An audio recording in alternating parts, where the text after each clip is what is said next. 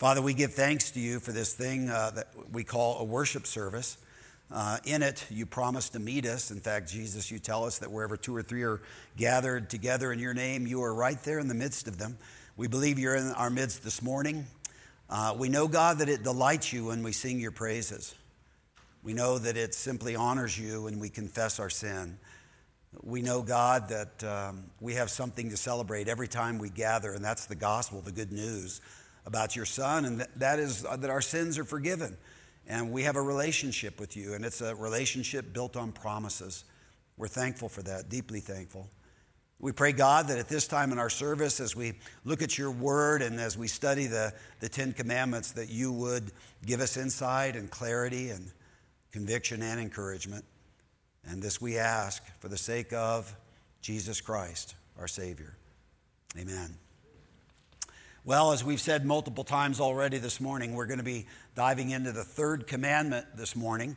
Uh, the first one was, You shall have no other gods before me. And Aaron kind of led us through uh, what that commandment means and uh, some of its implications. The second commandment, last week we talked about you shall not make for yourself an idol in the form of anything in heaven above or on earth beneath or in the waters below.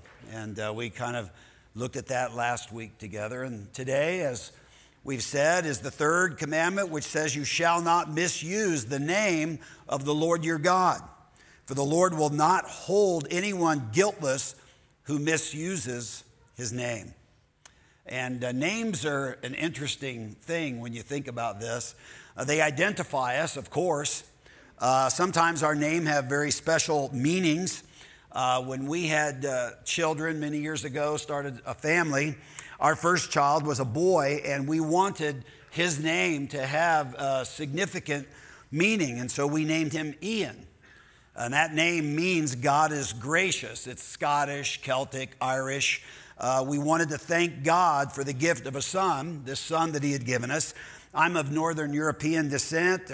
And uh, so Scottish, Celtic, Irish names just seemed to fit the bill. And uh, we wanted Ian to know as well that he is an example of this very fact. God is gracious. Just in being born, God was being gracious. Uh, just in being alive, God is being gracious. So, Ian, we've reminded him at different times over the years as evidence of that fact, God's grace. Uh, names also serve to distinguish us from each other from other people.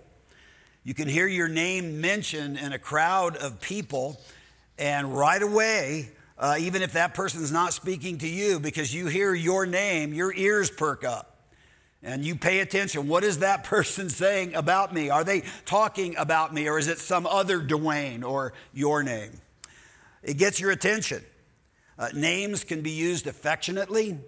Uh, we have a cat named Moses. Holly took him to the vet this week because he's just wildly overweight. He weighs 22 pounds. And uh, he was so fat, in fact, that he's taken to laying on his back, just, you know, just one of these. Uh, I guess that's a comfortable position when you're really, really badly overweight. And uh, anyway, this, this cat, Moses is his name, is very, very affectionate, the most affectionate cat we've ever had. And uh, I've taken to using his name. He recognizes his name. When I get up in the morning and we open our bedroom door, I call out Moses, and he's running if he's not already there. And I have variations on, on his name, you know, Moses, oh my little kitty little Momo, you know. And he just rolls onto his back and he'll purr. And he'll do that just as long as I keep repeating his name and, you know, uh, petting him and so on. Names can be used affectionately. Names can also be used threateningly. When our kids were little, if I heard something going on upstairs and I suspected it was mayhem of some sort, it would be, Ian, what are you doing? Get down here. And he would know right away he's in trouble, right? The point in all of that is just that names matter in a whole lot of different ways. Names matter, and therefore, how we use them matters as well. And sadly, uh, maybe even fair to say tragically, God's name is a name that often is abused and misused. Uh, we damn things in the name of God. Uh, we use the name of Jesus Christ as a swear word. Uh, and it's interesting. Young or old, doesn't matter.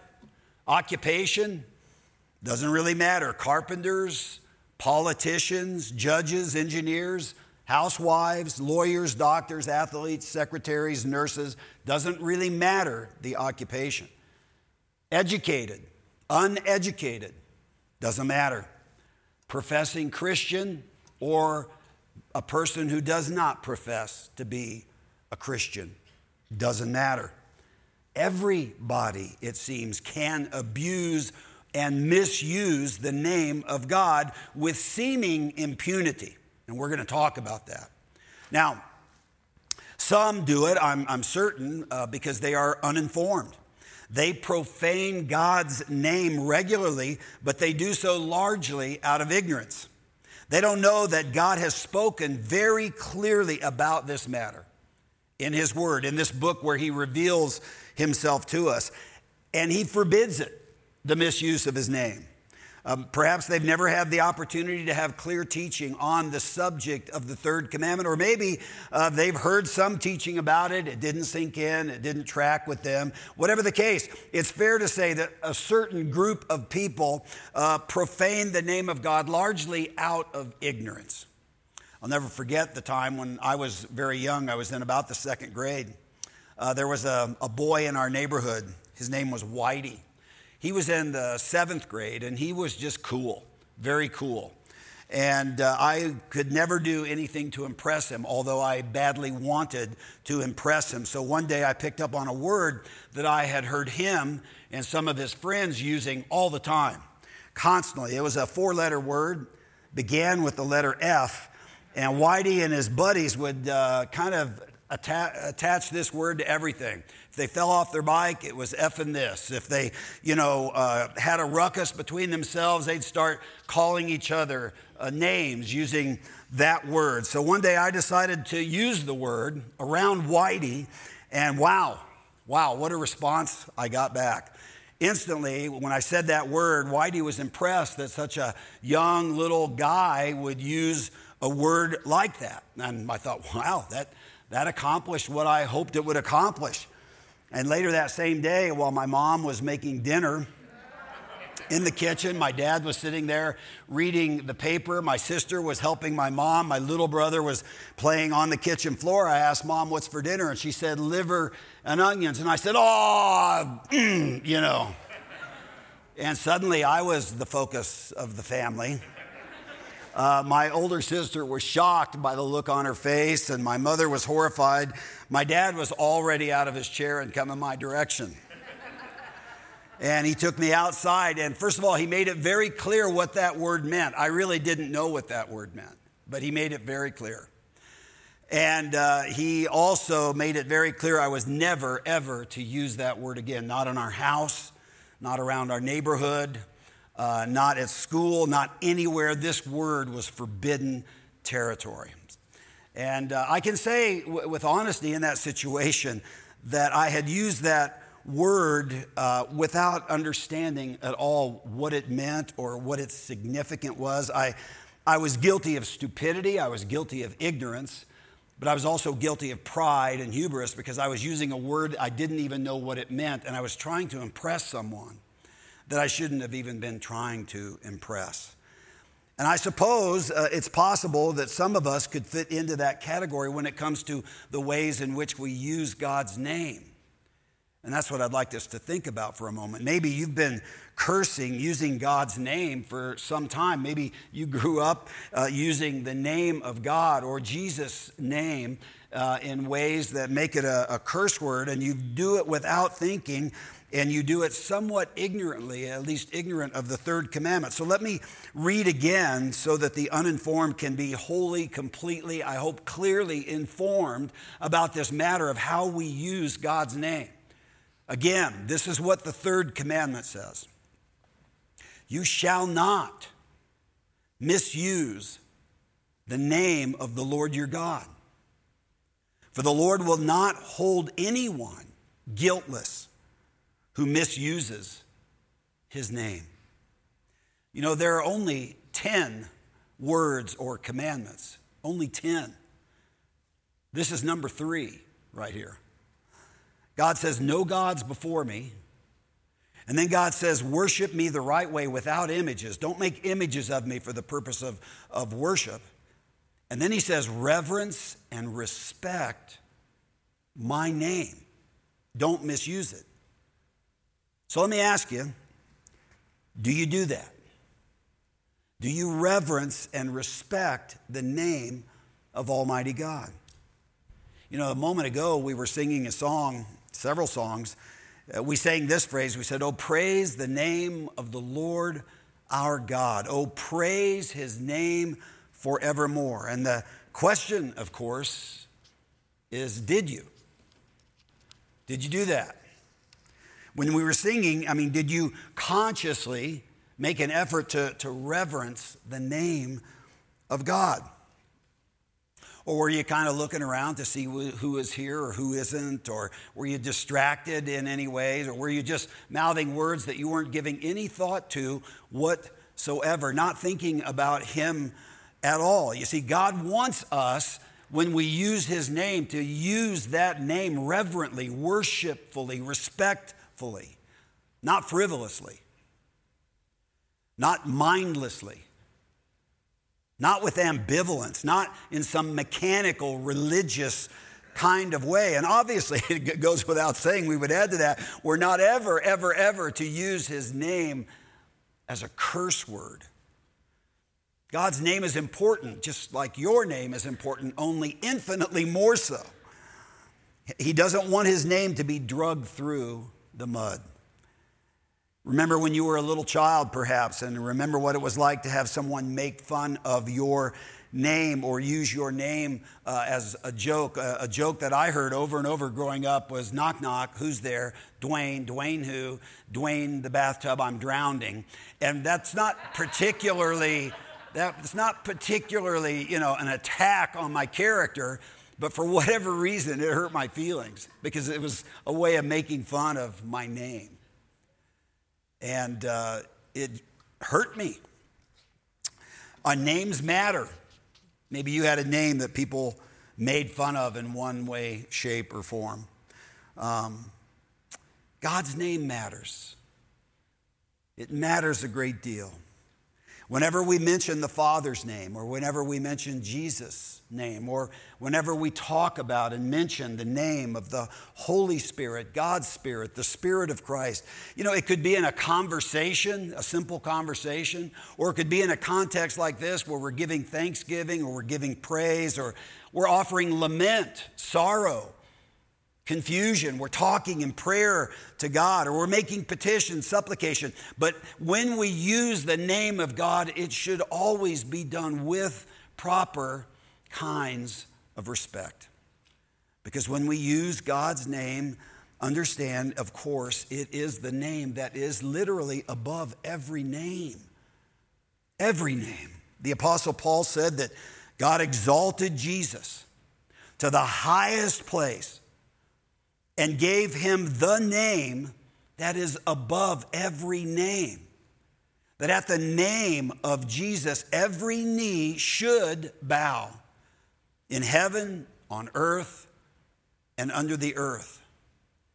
You see, fact of the matter is, whether someone knows it or not, Jesus is the creator. He created everything with the Father, with the Holy Spirit. Jesus is the Savior. With his blood, he purchased our salvation. Jesus is our advocate at the right hand of the Father right now in this moment, advocating for us because he loves us. He is our protector, he is our provider, he is the giver of eternal life to each and every one who trusts in him. His name, therefore, is to be reverenced and respected and worshiped. And just to show you how serious God is about this commandment, uh, we read in Leviticus 24 a, a, really interesting, I would say, frightening story. Uh, you know, this is a moment in the history of God's people where God has just given them the law. He's taught them and is teaching them how important it is to maintain this covenantal relationship that they have with God. And it's in that context that we encounter this story. Now, the son of an Israelite mother and an Egyptian father went out among the Israelites, and a fight broke out in the camp between him and an Israelite. The son of the Israelite woman blasphemed the name with a curse. Now, I wish I knew exactly what that meant and exactly, you know, some more details about the context. Uh, and we don't, but, but we, we do know this that in this moment, in this fight, in this place, and at this time, having just received the third commandment not long ago, this individual used the name of God as a curse, blaspheming the name of God. Okay? And it says, So they brought him to Moses. His mother's name was uh, the daughter of Dibri the Danite. And they put him in custody until the will of the Lord should be made clear to them. And then the Lord said to Moses, Take the blasphemer outside the camp. All those who heard him are to lay their hands on his head. This is a testimony, this is accountability. And the entire assembly is to stone him. Say to the Israelites, if anyone curses his God, this is a curse actually directed at God. Curses God, denies God, hates God, deliberately, you know, is an affront to God. He will be held responsible. Anyone who blasphemes the name of the Lord must be put to death. The entire assembly must stone him. Whatever an alien or a native, whether an, an alien or a native born, when he blasphemes the name, he must be put to death.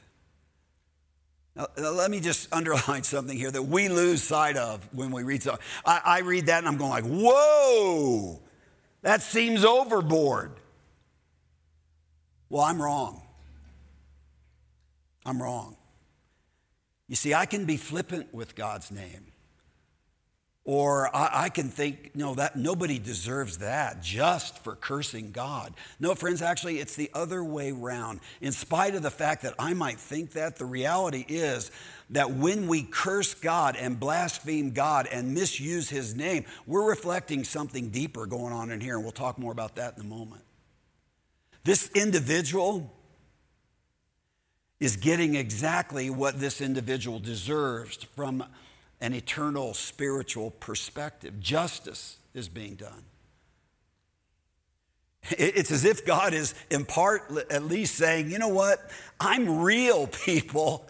I'm real and I am present. I, I hear what you're saying in addition to what you're thinking, and I have covenanted with you. I've made promises to you. I'm being faithful to you. We are in relationship together. I am not just a theological concept or a distant deity somewhere. I am the God who made you. I am the God who created you as a people. I am the God who sustains you and gives you every good gift. I'm the God who saves you from your own corruption and sin. I am the God who gives you meaning and purpose. I am the God who gives eternal life. I am a person. I have a name. My name matters. Therefore, do not misuse my name.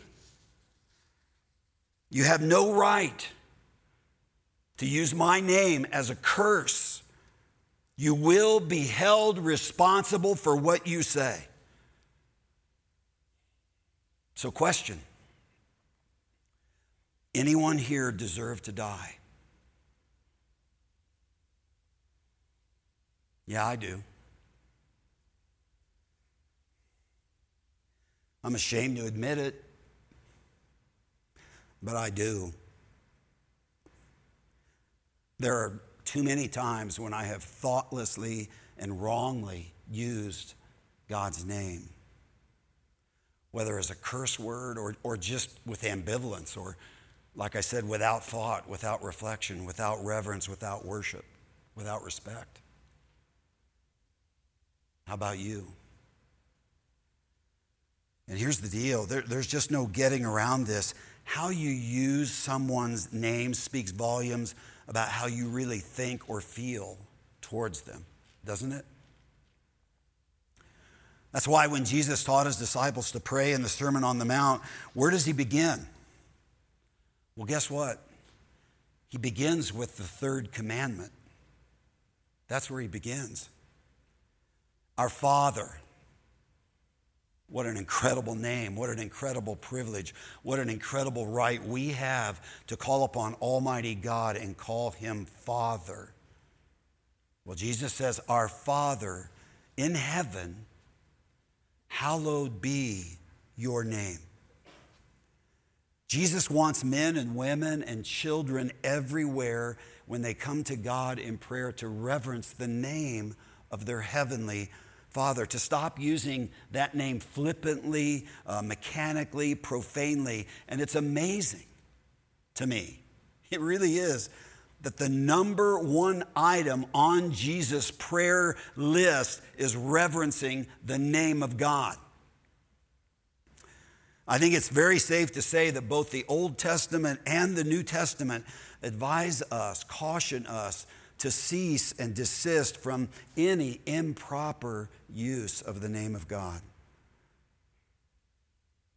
So I would just say, uh, those of you who are up to now kind of perhaps ignorant or uninformed on this, consider yourselves from here on out informed.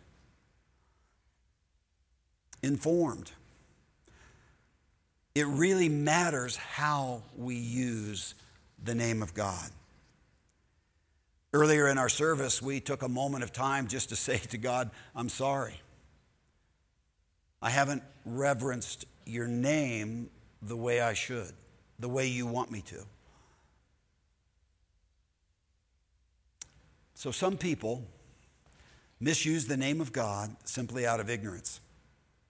Others, I think, profane God's name because they, they have uncontrolled tongues. I don't know how else to label this. They know that they shouldn't use God's name in vain. They, they get that. They, they know that that's not right. That's, that's a wrong thing to do. They're informed and they don't really want to necessarily misuse the name of God. But from time to time, in certain settings, they lose control eh, in a fit of anger, frustration, whatever. They use God's name in vain. They use God's name inappropriately. Again, they, they know it's wrong. And they feel bad about it when they do. And they very often confess it as sin. Oh, oh, forgive me, God, for that.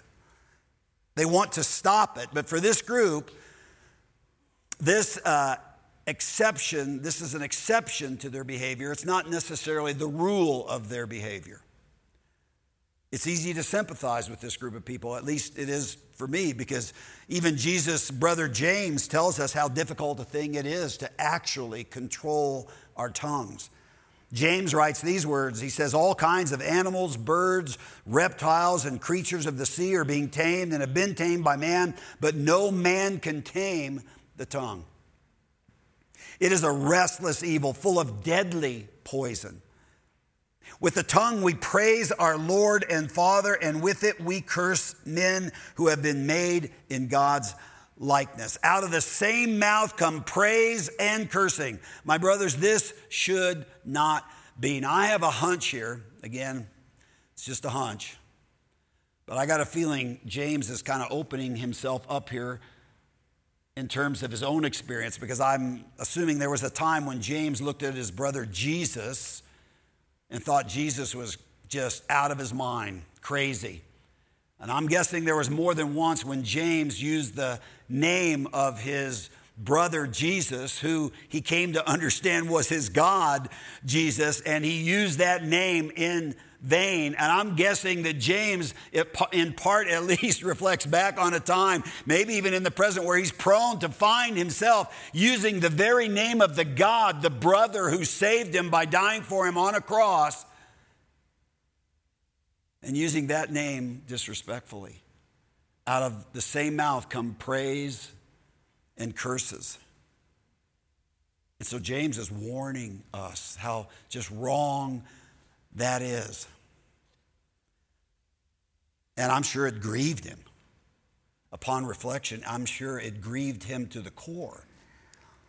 Those of you saying, you know, it bothers me no end when I find myself speaking God's name and realize then that I've done it in vain or using his name, God forbid, in a curse. I want to get control over my tongue. For those of you that are kind of in that boat, I would offer you just a couple of thoughts here. First, obviously, resolve in your mind you're not going to profane the name of God. Make that a priority. Say, This is something I do not want to do or continue. And then, if you do, obviously, you have a tool, uh, a, a, a, a weapon, if you will, to combat that kind of sin. It's called repentance. When it happens, don't let it happen thoughtlessly. Stop right there. Turn towards God. Tell God you are sorry. You are regretful that you've done something awful. You've just disregarded who He is and what He's done for you. And ask Him for forgiveness, and He will give that to you. Incredibly.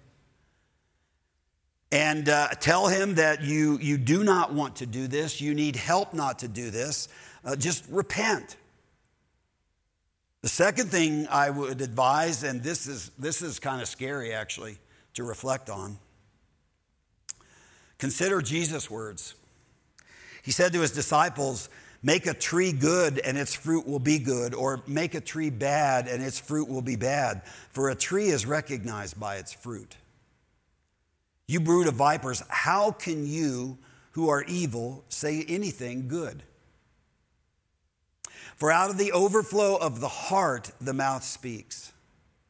The good man brings good things out of the good stored up in him, and the evil man brings evil things out of the evil stored up in him. And part of the point that Jesus is making here is that the only way you can clean up what comes out of your mouth is to cooperate with the Holy Spirit to clean up what is already in your heart. You've got to grow. You've got to change, spiritually speaking. When you're using the name of God in vain, it reflects some serious brokenness that's going on inside of you. And that brokenness is what you need to focus on. That is what you need to ask the Holy Spirit to help you fix. And let me tell you, He will. He will do that. He's done that in my life. Uh, and when I say done, I don't mean over. I, still, I still need to confess sin when I use the name of God inappropriately, but, but I've come a long way. I used to be able to, I don't know, use a lot of barnyard humor, and God's name was a part of that, and it was dishonoring and unglorifying to God. So I'm, I'm better today than I was a while ago. And I'm thankful for that. That's the work of God. Now, how has He done that in my life? Well, by something I mentioned last week the ordinary means of grace. It wasn't magic, it wasn't something I ate that helped. It's the ordinary means of grace. It's reading the Word of God, reflecting on it, asking God to apply it and work it into my life. It's memorizing Scripture.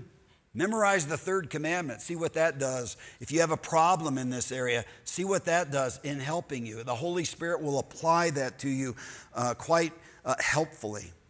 I'll tell you some other things you can use that will help you with things like this. You can use a small group.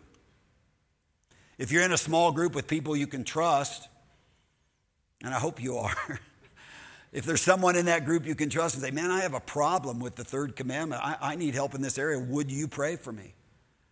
You know, when you're in a small group, you can study things that help you address weaknesses and sin in your own life. I mean, that's part of what small group is about. And you can ask people to pray for you, you can ask them to hold you accountable. That's all super, super helpful on trying to grow in an area like this. What I'm saying is, is just simply do the things, take advantage of the things that promote spiritual growth. They're not mystical, they're not magical, they're pretty simple. The Word of God, prayer, right? When you come to a sacrament like the Lord's table, which we'll be coming to next Sunday, you know, that should be a reminder. How am I doing with the Ten Commandments? Oh, I suck with the Ten Commandments. I need the grace and forgiveness of Jesus. That dynamic right there of the gospel is part of what changes us. When we receive the grace, it has a way of transforming and changing the patterns of sin in our life. So,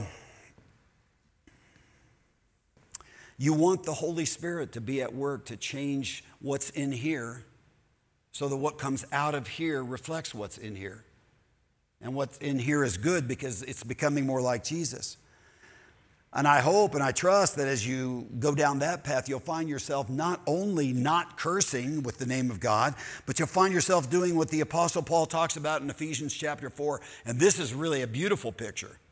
He says in Ephesians 4:29, "Do not let any unwholesome talk uh, come out of your mouths, but only what is helpful for building others up according to their needs, that it may benefit those who listen." You see, that, that's our goal with our speech. We want what we say to be such that, you know, inside we're being transformed so that what comes out is good stuff. It blesses those, it benefits those who actually listen to us. When that's happening, you're, you're growing up, you're maturing, you're becoming more like Jesus himself, and it will show in your speech. Again, a few verses earlier in this same chapter in Ephesians 4, the Apostle Paul describes it like this. He says he wants us to grow until we all reach unity in the faith and in the knowledge of the Son of God and become mature, attaining to the whole measure of the fullness of Christ. That's the goal, to become just like Jesus in character. Then we will no longer be infants tossed back and forth by the waves and blown here and there by every wind of teaching and by the cunning and craftiness of men in their deceitful scheming. Instead, instead, speaking the truth in love, we will in all things grow up into him who is the head. That is Christ. You see, speaking the truth in love that right there is actually what our mouths were made for speaking the truth in love. And that happens more and more in us as we become more and more like Jesus Christ and are transformed by the Holy Spirit using God's holy word, using our prayers, sometimes using others in our life for accountability. So, anyway, some are uninformed, right? About the third commandment. And uh, they need information. Some are uncontrolled with their tongues and they need growth, they need transformation. There's a third group of people. Uh, this group of people we'll call the unconverted or the unconvinced. They are not followers of Jesus to start with, they do not know God personally. And so, consequently, they don't love Him. They might not even believe in Him. They don't respect Him, of course. And so using his name as a curse really means nothing to them. And it's not surprising even to us. Uh, I've read several commentaries who uh, kind of went in this direction with this, this idea that when someone doesn't know God or denies the existence of God, it's somewhat ironic when they use uh, God's name as a curse since he doesn't exist and they explore that whole psychological thing of why was anybody use the name of God as a curse. And bottom line this for you, uh, I read a lot about this, but you could summarize it all by saying that uh, a lot of psychologists, Christian psychologists, believe that the whole idea of cursing God is a way of my uh, asserting you know, my power, my authority, my greatness, my importance over the importance of a concept as stupid as God you see. In other words, it's a declaration of war almost. If I can use God's name as a curse and I can do it in a manner where I'm not immediately obviously judged in that way, well, then I'm superior to this weak name of God that I'm using as a curse. I think there's something to that. I do. I think there's a lot of truth probably there.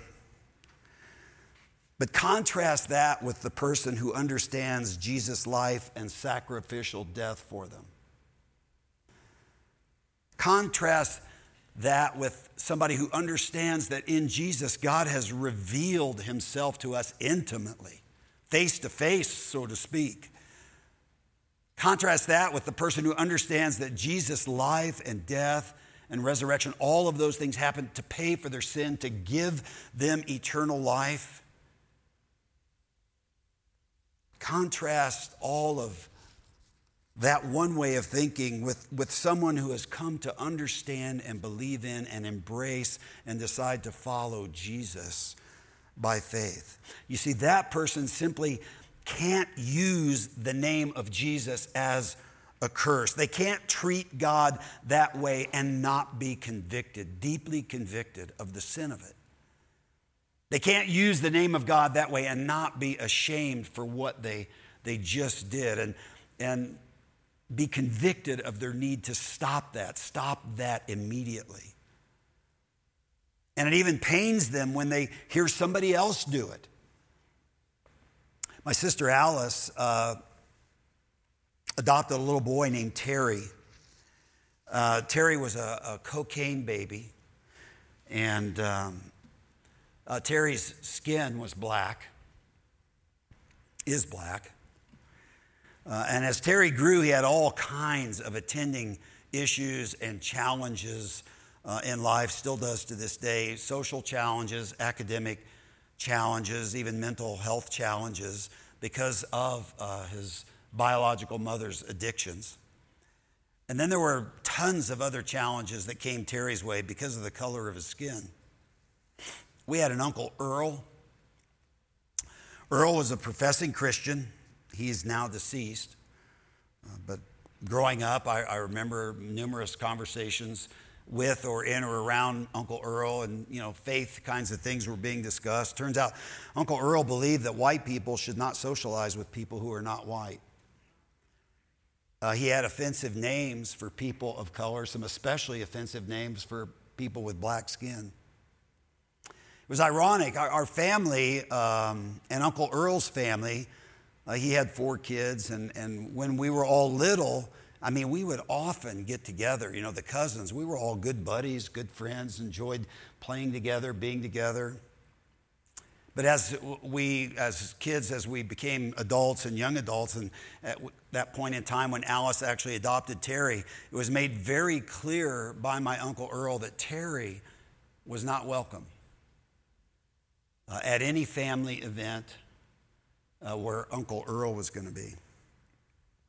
So things like extended family gatherings at Christmas or holidays or just family get togethers became really painful and awkward and difficult. And our family just had to actually quit going to those events. Um, if Terry wasn't going to be welcome, then we pretty much took the view that we weren't either, and that wasn't something we were going to participate in. But I'll tell you, ever since those days, um, I've been sensitive to you know names that black people get called just because of their skin color uh, and jokes that get made by white people at the expense of black people just because I saw my nephew cringe and be confused and frustrated by things like that. You see, those names and those jokes just hit too close to home. I know somebody personally that they have hurt and still do hurt. I, have seen uh, him squirm with pain and embarrassment and and all the heartache that comes from that kind of stuff. So I don't find much humor, and I certainly don't take much delight in any of that kind of stuff. And haven't. Because I've seen what that stuff can do to hurt someone uh, that I care about. Well,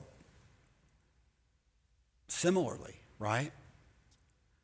Jesus followers who love and appreciate who Jesus is, Jesus followers uh, who get what Jesus has done for them and they've internalized that, they've come to realize that, first of all, I mean, you, you can't know Jesus and be unclear about the fact that you're not perfect. Am I right?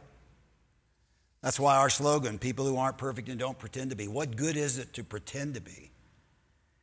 I mean, we're not the spouses we should be. We're not the friends we should be. We're not the parents we should be. We're not the employees or the employers we should be. Am I right? You can say so about the person sitting next to you. Of course, I'm right. And because of all of that, we get that we deserve uh, the, the, the, punishment of God. Our, our sins are many, they're rampant. We are not righteous right? And the reality of that to a Jesus follower hits a Jesus follower like a ton of bricks. We know that we sin and we know what our sins deserve. And I'll tell you, it's in those moments that a Jesus follower remembers who Jesus is and remembers what the gospel is. The gospel says, believe in the Lord Jesus and you will be saved. Not straighten yourself up, get your act together, be perfect, and maybe God will accept you. Thank God that's not the gospel. That would not be good news. Believe in the Lord Jesus and you will be saved, you and your household. That is just the best news you're ever going to hear. And a Jesus follower believes that and rejoices in that, and they meet Jesus personally in that moment. And over time, they grow in the knowledge of God and who He is and what He's like. He's holy, He's good, He's righteous, He's just, He's loving, He's forgiving. And we grow in our reverence of Him. And so when we hear the name of Jesus, that name actually is precious to us if we'll just stop and think. And we want to sing his praises. We don't want to use his name as a curse. And if for any reason we do, we feel terrible about it. And it hurts us that we have dishonored and disrespected our God in that way by using his name in vain. Now, again, that, that's not true of somebody who is not a Christian. Somebody who is not a Christian can even be in a worship service like this, can get up and leave from here and get out in their car and you back out in front and back of them and stop them from getting out before you and they're instantly enraged and wow they turn the air blue and they use god's name as a curse and they're cursing you and that's how that can work. But here's the thing, and I, hope I'm making this really clear. The truth is that someday that person is going to stand before Almighty God, just as we all will. And they will have to give an account as to why they chose to use their mouth and their words that way. And they will have to give an account of what that reflects being true in their heart. And they will have to explain before God why they chose to use His name as a curse. And what's amazing to me, friends, is the remarkable patience and long suffering of our God. You know, God has given us His commands, they're good. The commands of God are are really good. They, they show us how to live and how to thrive, how to do right, how to do what is good. They, they show us that He loves us, that He's in covenant with us, and wants to school us up on, on how to live righteously. And then, even in spite of all that, God puts up with us and with people cursing and using His name in vain every day, day after day week, month, year, decade, century after century, patience and long suffering on God's part. And then he warns us, he warns us very clearly you shall not misuse the name of the Lord your God, for the Lord will not hold anyone guiltless who misuses his name. That's a warning to us for our good. And the day is coming when All of us will give that account. And yet, even right in this minute, right in this moment, God will forgive us. Wow. If we turn from our sin and put our faith in Him. If we say, God, I, I didn't know. Or if we say, God, I, I, I didn't care the way I should. Or if we Say, God, I've just been sinfully, wickedly foolish. I am sorry. Forgive me. And He will. That's amazing. That's amazing grace. The God we've cursed will open his arms to us and receive us into his family, into his embrace, and will bless us. So I would just say if that's you, Why not make him your Savior instead of a curse word? Why not? Why not receive his grace, his long suffering patience? Why not confess your sin and come to faith in Him. Make a commitment this morning. Uh, this is for Christians too, that from here on out, God's name is holy. And with the help of the Holy Spirit, you will hallow the name of our Heavenly Father. So that someday we can sing with clean lips, righteous lips, to God's very face. Oh, praise the name of the Lord our God. Oh, praise his name forevermore. For endless days we will sing your praise, O Lord, O Lord, our God. Amen? Let's pray. Father, we thank you for the clarity and the conviction of the commandments. We thank you for clarity around this third commandment.